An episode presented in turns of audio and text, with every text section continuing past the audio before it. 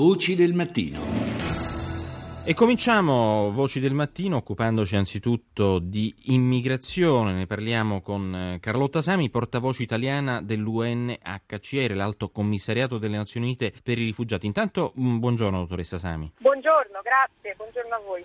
Innanzitutto vorremmo analizzare con lei l'accordo eh, che eh, si è raggiunto diciamo, in ambito eh, europeo l'altro ieri sull'emergenza migranti, un accordo definito meno ambizioso sul piano numerico di quello immaginato a maggio dalla eh, Commissione europea che prevedeva appunto che la ripartizione tra i 28 paesi toccasse mh, quota 40.000 richiedenti eh, asilo, 24.000 provenienti dall'Italia e 16.000 dalla Grecia. I numeri in realtà non stanno proprio così. Sì, i numeri sono leggermente diversi nel senso che ci sono un paio di, eh, due, almeno 2.000 persone in più previste fra, per i reinsediamenti eh, che inizialmente dovevano essere 20.000 invece sono stati, sono stati decisi 22.000. Noi ci auguriamo che questi 22.000 si vadano ad aggiungere a quelli che ogni singolo Stato precedentemente comunque aveva, aveva deciso, perché erano stati decisi anche altri reinsediamenti diciamo, a livello unilaterale da vari Stati europei.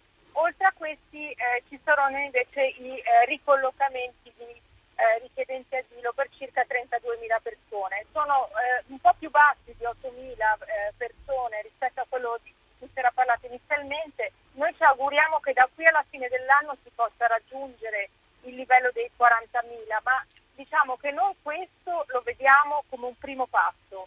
Uh, diciamo un cambiamento nella modalità e nell'ordine dei, nel modo in cui si va a pensare la gestione di quella che dal nostro punto di vista è innanzitutto una crisi di rifugiati, perché io adesso sono in Grecia, qui eh, ormai più arrivi che in Italia, stiamo raggiungendo i 100.000 arrivi e per il 90% sono rifugiati, sono siriani e sono afghani e sono iracheni. La crisi è notevolmente più grande in termini di numeri sicuramente rispetto a quello che è stato deciso. Insomma, un'emergenza davanti alla quale però l'Europa sembra andare un po' in ordine sparso, soprattutto da quello che leggiamo, l'ostruzionismo maggiore viene dai paesi dell'ex blocco sovietico, anche se poi in realtà a guardar bene, per esempio, l'Austria non ospiterà nessun migrante. In realtà moltissimi richiedenti asilo eh, stanno andando al di là di queste che sono diciamo, le quote stabilite nell'accordo eh, in modo per così dire, tra virgolette, spontaneo, molti richiedenti asilo, molti rifugiati, soprattutto siriani, eh, arri- continueranno ad arrivare, moltissimi in Austria, moltissimi in Germania. Diciamo che questo gruppo e questo numero rappresenta quella quota per cui è stata deciso di fare una gestione, come dire, proattiva. Ecco, in questo senso diciamo che la direzione è giusta, perché la crisi è grande e quindi l'approccio dovrebbe essere sempre questo, cioè di ampliare la capacità di gestione proattiva dell'Europa.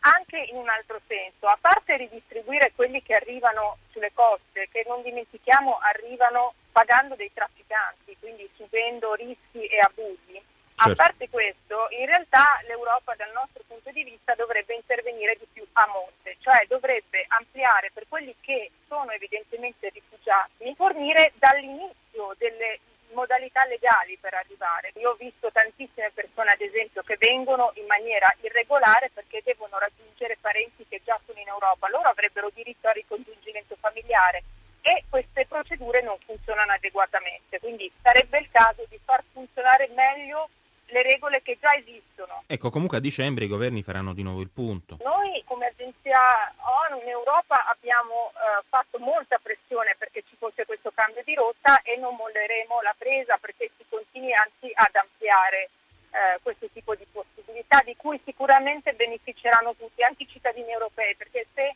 crisi viene gestita correttamente sicuramente avrà degli aspetti di efficacia, di efficienza maggiori e quindi verrà percepita meno come un qualche cosa di destabilizzante. Grazie, grazie a Carlotta Sami, portavoce italiana dell'UNHCR, l'Alto Commissariato delle Nazioni Unite per i Rifugiati.